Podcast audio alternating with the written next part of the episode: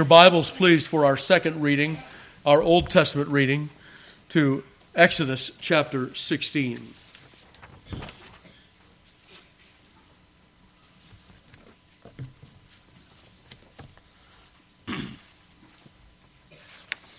Exodus 16, verse 1 Hear now the inerrant, infallible, and inspired Word of God. And they took their journey from Elim, and all the congregation of the children of Israel came unto the wilderness of Sin, which is between Elim and Sinai, on the fifteenth day of the second month after their departing out of the land of Egypt. And the whole congregation of the children of Israel murmured against Moses and against Aaron in the wilderness. and the children of Israel said unto them, would to God that we had died by the hand of the Lord in the land of Egypt when we sat by the flesh pots and when we did eat bread to the full. For ye have brought us forth into this wilderness to kill this whole assembly with hunger.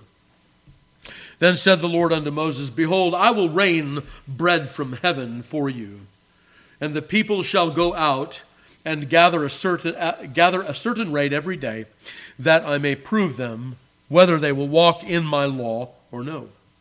And it shall come to pass that on the sixth day they shall prepare that which they bring in, and it shall be twice as much as they gather daily. And Moses and Aaron said unto all the children of Israel at even, Then ye shall know that the Lord hath brought you out from the land of Egypt. And in the morning, then ye shall see the glory of the Lord for that he heareth your murmurings against the Lord. And who are we that ye murmur against us? And Moses said, This shall be when the Lord shall give you in the evening flesh to eat, and in the morning bread to the full. For that the Lord heareth your murmurings which ye murmur against him. And what are we? Your murmurings are not against us, but against the Lord. And Moses spake unto Aaron, saying to all the congregation of the children of Israel, Come near before the Lord, for he hath heard your murmurings. And it came to pass, as Aaron spake unto the whole congregation of the children of Israel, that they looked toward the wilderness, and, be, and behold, the glory of the Lord appeared in the cloud. And the Lord spake unto Moses, saying, I have heard the murmurings of the children of Israel. Speak unto them, saying, At even ye shall eat flesh, and in the morning ye shall be filled with bread, and ye shall know that I am the Lord your God. And it came to pass that at even the quails came up and covered the camp, and in the morning the dew lay round about the host. And when the dew that lay was gone up, behold, Upon the face of the wilderness there lay a small round thing, as small as the hoarfrost on the ground. And when the children of Israel saw it, they said one to another, It is manna, for they wist not what it was. And Moses said unto them, This is the bread which the Lord hath given you to eat. This is the thing which the Lord hath commanded. Gather it of every man according to his, to his eating, and omer for every man, according to the number of your persons. Take ye every man for them which are in his tents. And the children of Israel did so, and gathered some more, some less. And when they did mete it with an omer, he that gathered much had nothing over, and he that gathered little had no lack. They gathered every man according to his eating. And Moses said, Let no man leave of it till the morning. Notwithstanding, they hearkened not unto Moses, but some of them left of it until the morning, and it bred worms and stank. And Moses was wroth with them. And they gathered it every morning, every man according to his eating. And when the sun waxed hot, it melted. And it came to pass that on the sixth day they gathered twice as much bread, two omers for one man. And all the rulers of the congregation came and told Moses. And he said unto them, This is that which the Lord hath said. Tomorrow is the rest of the holy Sabbath unto the Lord. Bake that which ye will bake today, and seethe that ye will seethe. And that which remaineth over lay up for you to be kept until the morning. And they laid it up till the morning, as, as Moses bade, and it did not stink, neither was there any worm therein. And Moses said, Eat that today, for today is a Sabbath unto the Lord. Today ye shall not find it in the field. Six days ye shall gather it, but on the seventh day, which is the Sabbath, in it there shall be none. And it came to pass that there went out some of the people on the seventh day for to gather, and they found none. And the Lord said unto Moses, How long refuse ye to keep my commandments and my laws? See, for that the Lord hath given you the Sabbath, therefore he giveth you on the sixth day the bread of two days. Abide ye every man in his place. Let no man go out of his place on the seventh day. So the people rested on the seventh day. And the house of Israel called the name thereof manna, and it was like coriander seed, white, and the taste of it was like wafers made with honey. And Moses said, This is the thing which the Lord commandeth. Fill an omer of it to be kept for your generations, that they may see the bread wherewith I have fed you in the wilderness when I brought you forth from the land of Egypt. And Moses said unto Aaron, Take a pot and put an omer full of manna therein, and lay it up before the Lord to be kept for your generations. As the Lord commanded Moses, so Aaron laid it up before the testimony to be kept. And the children of Israel did eat manna forty years until they came to a land inhabited. They did eat manna until they came unto the borders of the land of Canaan. Now, an omer is the tenth part of an ephah. May God add his blessing to the reading and hearing of his most holy word. I'm sure the last verse cleared it all up for you. An omer is the tenth part of an ephah. Everybody knows that. Let's remember that an omer, O M E R, as it's translated in your authorized version, is different from a homer, H O M E R. Okay? An ephah, well, an homer is almost the size of a 55 gallon bucket, a homer. An ephah is the tenth part of an omer. Okay? And an omer, not a homer, but an omer is less than that, about a about the size of a, bo- a water bottle and a half. Okay, does that help you? No, it doesn't help you at all? okay. All right, so we have in Exodus chapter 16 several interesting things, really two main points as we're short on time. Let me make this first point here pretty quickly. We have the murmuring of the people of God and several things underneath that. First of all, notice that they murmur and the Lord does not destroy them. That's uh, great mercy on the Lord's part, right? There's no, there's no difficulty there. The Lord is merciful to them. Again, this is that honeymoon time, right? Well, like it says in Hosea chapter 2. We talked about that earlier today. When it, when it says about them, what? That they, that, you know, you went after me in the wilderness. There, there was a day when you went after me. It's like we were on a honeymoon together when we first came out of Egypt. We have that first year. Remember that God said to the, uh, to, the, to, to the young man, if you've married a wife, you don't go out to war for a year. Well, the Lord spent a year with his people in that way, too. And this is that first part of that year. And so there's difficulty there. They are, if you will, pining for their former home. Oh, the flesh pots in Egypt. If we could just have those. And they're murmuring against the Lord. Of course, they don't bring their murmuring to the Lord, they bring it to Moses and Aaron. And Moses says to them finally, Who are Moses and Aaron that ye would murmur against us?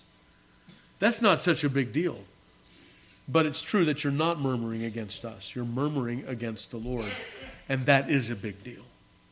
1 Corinthians chapter 10, uh, the Apostle Paul will say, Neither murmur ye, as some of them murmured, and were destroyed by the destroyer. Murmuring is a wicked sin, beloved. Now, we have all kinds of euphemisms for murmuring today, don't we? Well, I'm not murmuring, I'm just being, um, you know, uh, I'm exercising, uh, you know, a proper criticism. I'm, I'm just, I'm, I'm exercising proper judgment here. We learn to be dissatisfied with all kinds of things that the Lord sends because we think we want something better. We deserve something better. What do we say when we murmur? I am more informed of my needs than you are, God. I'm not satisfied with your care of me. I want something other than what you've ordered for me. My wants are more important, more informed, better, more profitable, more nourishing for my soul than whatever it is you have in mind, Lord. I'll have my way, not yours. Thank you. When we unmask murmuring for what it truly is, it is a kind of violation of the 10th commandment. It is a violation of thou shalt not covet. We covet that which God has withheld from us, and in so doing, according to the Apostle Paul, we become idolaters. Murmuring, beloved, make no mistake, is a species of idolatry. It is a wicked sin. But the Lord is merciful, He is gracious, He is slow to anger. And so He does not destroy them, but full of pity, He forgave them, is how we put it in our metrical psalter, right? Full of pity, He forgave them. So that takes us down through verse 12 or so. Um, the Lord will respond. He will say, I have heard the murmurings of the children of Israel and we might be inclined to respond by saying, okay, I've heard the murmurings, and we might expect I'm going to destroy them for murmuring against me. That's not what he does. He remains their God, faithful to them. He remains merciful and kind to them. What does he say? I have heard their murmurings that they don't have anything to eat. So I will cause bread to fall upon the ground, and I will bring quails in the evening and feed them with flesh. Did they deserve that, beloved? No, they didn't. Children, when you sit down to a meal with your parents that your mother and father have either prepared for you or they've, you know, had something out and, you know, brought something home or they've taken you out to a meal, do you deserve that meal? No, you don't deserve it. No, we deserve to be deprived of every particular blessing in this world. Not only are we not worthy of the least of God's mercies, we are worthy of the greatest of his judgments because we have sinned against him. But the Lord does not uh, proceed in that way with them. In verse 12, I have heard the murmurings of the children of Israel. Speak unto them, saying, At even ye shall eat flesh, and in the morning ye shall be filled with bread, and ye shall know that I am the Lord your God. Not the Lord God, but the Lord your God. I am providing for you. I did not bring you out into the wilderness to starve. I brought you out into the wilderness to serve me. And so, in bringing you out, I will indeed provide for you. As Hudson Taylor once said, God's work, done in God's way, will never lack God's supply. Okay. So, it came to pass in the evening then, verse 13, notice the quails came up and covered the camp. And in the morning there was a dew that lay round about the host. The host is all of the people of Israel gathered together as one. And when the dew evaporated, there's something laying on the ground. What is that? Well, I don't know what it looked like. I, mean, we have small, small round things, maybe. That's about all we can say. Uh, it looked like frost or hoarfrost. The hoarfrost is a, is a kind of plant that grows. It's a grayish color. It looked like that, but it wasn't that. It was something else. In fact, the people of Israel didn't know what it was, and so, children, you know what this word means. They said, Manna. Actually, the word manna is a question. What is it, I pray thee? That's what, the, that's what manna means. What is it, please? Tell me what that stuff is. And Moses answers the question This is the bread which God said he would give you. We, we read also that it tasted like wafers made with honey. That sounds pretty good. God's provision was not, uh, you know, a, here's, here's some cardboard. You can live off of it. It wasn't like that at all. It was like wafers made with honey. And in those days, honey was a great delicacy. Let's, let's make sure we, we understand that, put ourselves in that, uh, in that vein. And so they are told to gather it, and they're to gather it every day of the week. Monday, gather. Tuesday, gather. Wednesday, gather. Thursday, gather. Friday, gather twice as much. Why was there twice as much? They ask Moses. And Moses says, The Lord is reminding you. Do you remember? Do you remember the Sabbath day? Do you remember that the seventh day is holy unto the Lord? You see, Exodus makes no sense. Exodus 16 makes no sense apart from a Sabbath not waiting to be established at Sinai, but a Sabbath already established at creation. And so, without the establishment of the Sabbath day, there's simply no reason to gather twice as much. And there's, there's certainly no reason that that twice as much would not breed worms and stink. And yet it did not. It was set up for the memorial of the Sabbath, was it not? This is why the fourth commandment begins with the word remember the Sabbath day. Not keep the Sabbath day, not establish the Sabbath day, but remember the Sabbath day to keep it holy.